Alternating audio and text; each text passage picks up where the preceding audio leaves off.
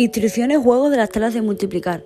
Lo primero que debemos hacer es sentarnos en una mesa y buscar un lugar cómodo.